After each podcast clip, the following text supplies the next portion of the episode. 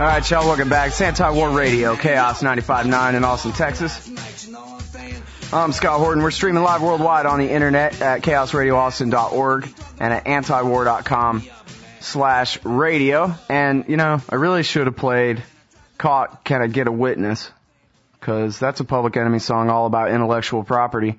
But, it's off the second album, and we're sticking the first album today on the show, so it is what it is. All right, now our next guest is uh, Stephan Kinsella. This is the intellectual property reference referencing coming up here. He's a uh, adjunct scholar, one of these kind of scholars over there at the Ludwig von Mises Institute, and an intellectual property rights lawyer. His website is stephankinsella.com, and uh, he's the author of the book Against Intellectual Property.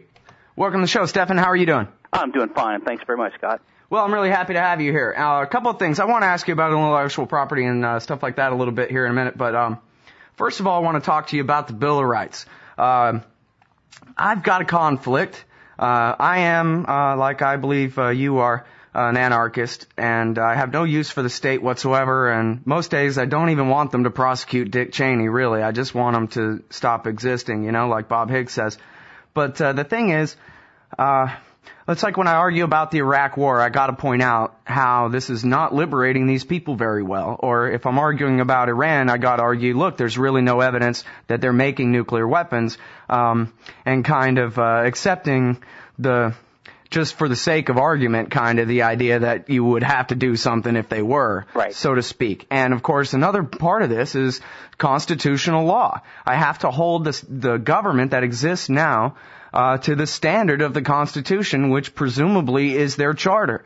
And uh, so I made this comment on the blog the other day about how uh, you know kidnapping people and disappearing them and torturing them to death and stuff like that violates the Bill of Rights. And uh, you had a response there on the Facebook that said, "Yeah, but so what? Who cares about the Bill of Rights?" And so, in one sense, in one sense, I want to repeal the entire Constitution, and that includes the Bill of Rights too. But then, in the other sense, you know, like I'll have Jacob Hornberger on the show tomorrow, hopefully, to talk about just how illegal all this stuff is, and mm-hmm. and you know, it's so it's hard. Once you're when you're a libertarian anarchist, now you have a whole uh, you have two separate standards. You got to hold all these guys to. I mean, if they mm-hmm. show up and clock in, they're violating our rights. You know. Mm-hmm. So uh, anyway, so let's talk about this Bill of Rights and uh, where this thing comes from and what it's supposed to do and uh, why we ought to just go ahead and abandon the damn thing. Well, I mean, at this point, I don't know if it would be better to abandon it, but the, the, the question is, was it necessary in the first place, and has it done more harm than good, right? And I mean, if you have a radical perspective, and especially an anarchist perspective, then um, already you can start thinking, you know, maybe this Constitution isn't this glorified libertarian document that sometimes uh, some libertarians and, and conservatives and classical liberals hold it up to be. Um, I mean, basically, the Constitution was a result of a, of a coup. Uh, it was an illegal uh, uh, assembly called to uh, supposed, they were supposed to just uh, amend the Articles of Confederation, but instead they they drafted a whole new constitution. Um, and it was a big power grab, and it, it, that's, that's exactly what's resulted. Um, but during the drafting of it, you had the uh, uh, a lot of the anti-federalists were very concerned, and rightfully so, that this new charter was going to empower the federal government and give it lots of powers, and that it would abuse these powers or expand. So they were insisting on a Bill of Rights to limit it. Um, and the Federalists sort of disingenuously said, "Oh no, you don't need to because it's just a document of enumerated powers. It only gives the federal government certain things. They don't have the power to infringe free speech. They don't have the power to to uh, to, to limit the press. Um, it, they don't have the power to even stop the states from regulating or establishing a, a, state religion. Uh, and in fact, there were some state religions at the time, like uh, Congregationalism was actually an official state religion in several states at the time. So basically, the, the Federalists agreed to add a Bill of Rights soon after the ratification of the Constitution. So the Constitution was ratified in 1787, and two years later, 17, uh, I'm sorry, 1789. Two years later, 1791, the uh, the Bill of Rights was added, and it was added just as sort of extra protection to make sure uh, the government couldn't do these things. But according to the original scheme, it was really supposed to be superfluous uh, or, or just an extra redundant protection because, like I said, the, the federal government doesn't have a power granted or enumerated to infringe free speech. So theoretically, uh, if Congress passes a law in 1790, okay, right after the Constitution was ratified, but before the Bill of Rights, uh, then theoretically uh, that would have been unconstitutional as well as after the Bill of Rights. So the Bill of Rights really wasn't supposed to make a difference. Okay, but right. the problem is after the Fourteenth Amendment was enacted, after the after the after the uh, the Civil War, uh, or the war between the states, um, it it basically has this kind of cryptic language that, that says that the states uh, cannot deny due process, can't infringe, uh, cannot uh, deny citizens equal protection, and it can't infringe the privileges and immunities of the citizens. Okay, and so the due process clause has been interpreted to include the Bill of Rights or parts of the Bill of Rights and what's called selective incorporation. And what that means is the federal government has taken the Bill of Rights as a grant of power to the federal government. In other words, if the First Amendment says you can't ban free speech, then that means that if you incorporate it into the 14th Amendment, now the federal courts and the federal Congress have the power to review state laws to make sure they're not uh, abridging free speech. So basically, the Bill of Rights, which was meant to make sure that the that the federal government only had limited powers and did not have these extra powers, has been used to grant them powers to review the state's laws. Mm-hmm. Well, and it's funny too because I guess in the very first Washington administration, they had this fight over the doctrine of enumerated or implied powers, and Jefferson resigned over it, right? And, and Hamilton said, well, you know, if Congress has the power to regulate the value of money, then I can read that however I want, and it doesn't mean, you know, this much is a yard and this much weighs a pound and this many grains of silver is a dollar. It means, eh, we can create a central bank, we can do whatever we want. And Jefferson said, no, you can't do that. And of course, he carried out his presidency in the same manner, you know, uh, disregarding the doctrine of enumerated powers from the very beginning. Never mind John Adams with the Alien Sedition Acts and all that. Well, yeah, I mean the Louisiana Purchase, I believe, was was unauthorized as well. Sure. And, and if Jefferson hadn't done that, which was, I believe, unconstitutional, then we probably wouldn't have the empire we have now, uh, unless we would have fought a war over that territory eventually. Um, you know, but but the the problem the problem with the uh, and, and I'm sure you know that you know Tom DiLorenzo would be the expert to speak with on the uh, on Hamilton and, and Jefferson in that era. Um, he's got a lot of great stuff on that. Um, there's actually a great article by John Hasnas called "The Myth of the Rule of Law," and he sort of persuaded me to a degree that a lot of the Constitution is um, ambiguous. And you know, I, I, I'm, I've kind of come around to the idea that you know, unfortunately, the Constitution is not only really it's not even partly libertarian. I mean, the the original concerns that the, the anti-federalists had, I think they were actually correct.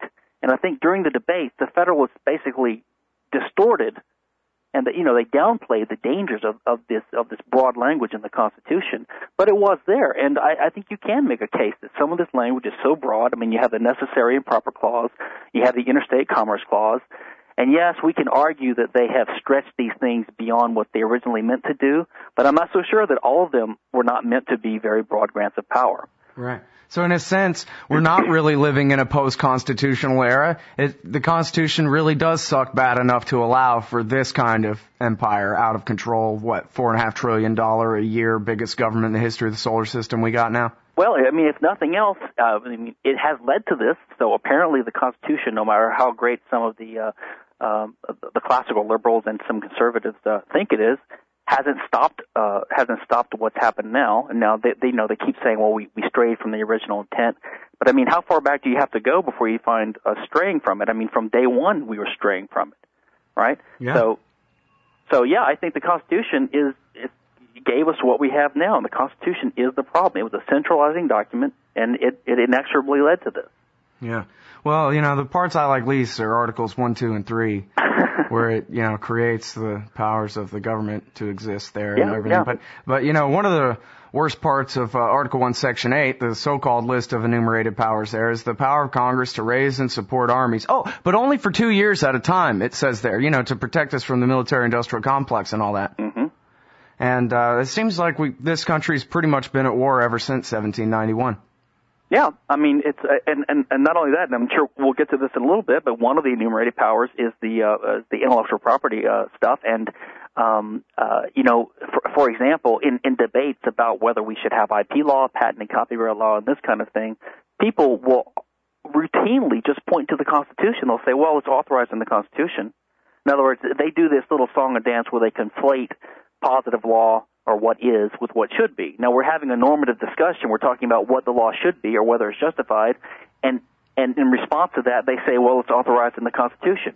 So in other words, they're presupposing that the Constitution has this sort of hallowed uh, super status that we all take for granted, or that we all agree is, uh, you know, we agree on the basic principles of that. So Yeah. that's some kind of moral foundation that justifies what the government does. It gives it cover for what it does. And we've been hearing a lot of that in the, in terms of the war. Of course, you have uh, Rand Paul saying, you know, if we're going to fight in Afghanistan, we ought to declare war, and then it'll be all right to, you know, shoot hellfire missiles at these women and children all day. And of course, you have um, the uh, Brits over there doing the Chilcot Committee, uh, reviewing how they got into the Iraq War, and they're getting down to, well, we knew it was wrong without a UN resolution. Right, Only right. a UN resolution that is consensus with Russia, China, and France. Uh, then aggressive mass murder against helpless countries full of helpless civilians are perfectly fine. Yeah, It no, I just comes down to the legal technicality. Well, yeah, it's like uh, there, an, another thing that just calls to mind was the uh, the, the Kelo case, which I, I wrote something that uh, uh, upset a lot of libertarians, and I, I basically said that the the court got it right in the result in terms of the Constitution, and you know my argument was the federal Constitution does not authorize the federal courts to review state law on takings matters. Okay, so you know if they were going to follow the Constitution, the court should have declined just to hear it, which would have meant the uh, the state law would have stood, and then Susette Kelo could have you know gone to her local. Uh, she could have fought locally, which she should have done. Uh, that wasn't saying that the uh, the the takings law was valid. It was valid, but the problem I had was almost all of the people that were really upset about this. Okay, what were they upset about? They were upset because it wasn't a regular taking; it was a taking for private use. Now, granted, the the Constitution and our tradition um, uh, implies that you can have a federal taking or, or state taking or a condemnation or eminent domain if it's for a public purpose, if it's and if it's compensated and if there's due process. So, in other words, if it's for a private purpose, it's not for a public purpose, and that's not that's not permitted. But this implies that if it had been for a public purpose, that would be all right. Now, from my point of view, what's the difference if you take her property and you give it to a private developer or to the government? Well, I mean, it does seem wrong. like degrees of corruption, right? Where you just have, you know, private citizens hiring cops to steal land for them and that kind of thing. Whereas, hey, if there's a highway coming through, there's a highway coming through. It has a different spin on it, right? It does have a different spin, but the point is she's still she's still victimized to the exact same extent. In both cases, she's paid. In both cases, her property is taken without her consent. And for the libertarian point of view, that's really all that matters. And so, you know, these people that were upset because the state strayed from normal eminent domain standards. I mean, if you're going to be a pure libertarian, which I am, then the government shouldn't do it at all. And it really doesn't matter. It's sort of like hate crime legislation, right? I mean, we, libertarians usually oppose hate crime legislation because it's sort of adding an extra penalty to the crime based upon your you, you know your your uh, whether your motives were politically correct or not.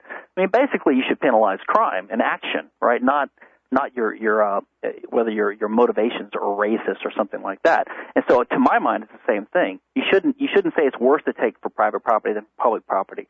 They're both equally bad.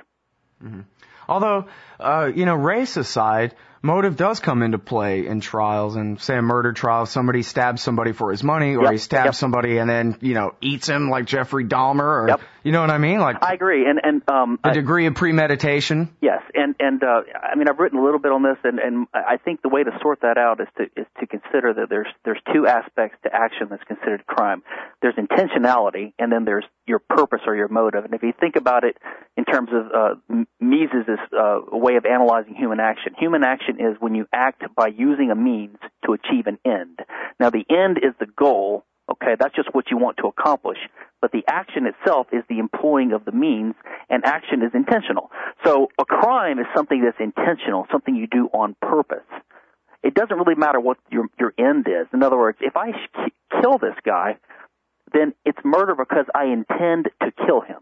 Now, my my motivation might be because I don't like his race, or it might be because I want his wallet, or it might be because I want to film a video of it and sell it for money on the internet. You know, so the end of the action is not the same as the intent. Now, the intent should be taken into account in characterizing the action and distinguishing it from accident or negligence or something like that. But uh, but the end would go more towards your uh, sort of the hate the hate crime thing that they're classifying, and maybe that could be taken into account in the damages phase or something like that. Mm-hmm. Well, you know, so here we are in 2010 in a situation where uh, as you say, they took what was supposed to be a list of declaratory and restrictive clauses preventing mm-hmm. the misconstruction or abuse of its powers by the new government there. Mm-hmm. This Bill of Restrictions, really, the Bill of Rights we mm-hmm. call it. Mm-hmm. And uh, they took it as a grant of power. Uh, they've I think you would probably agree accomplish some good with that, even yeah. if it's a double-edged sword kind yeah. of thing. I mean, yeah. it used to be a local sheriff's department could just torture anybody they want into admitting anything they want, and right. and federal review of stuff like that, you know, the Miranda case, for example, things like this really, uh, you know, have had a, a positive effect on the liberty of individual Americans in a great uh, sense. But yeah, now we have a situation. Right. Well, and you can argue that point in a second. But let me say mm-hmm. one more thing. Now we also have a situation where the commander in chief can do whatever he wants, and that includes, at least according to the Office of Legal Counsel in the mm-hmm. last government, uh, the that means uh, declaring, finding, I guess, in a determination that the military can violate the first, second, third, fourth, fifth, sixth, seventh, eighth, and the rest of the amendments all they want, mm-hmm. because of the Bill of Rights does not trump the Commander in Chief clause. Right.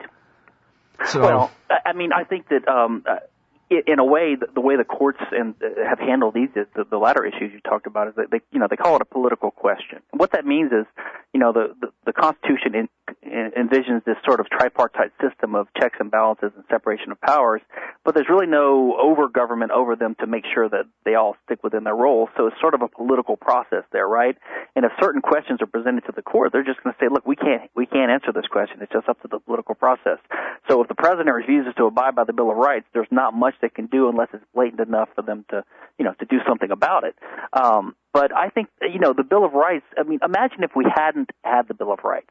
Um, then when you had the the the, uh, the the 14th Amendment, okay, which which talks about privileges and immunities and due process, you wouldn't have been able to argue that that incorporates the Bill of Rights. So you wouldn't have been able to give this extra power to the federal courts, right? It, it, it never would have arisen.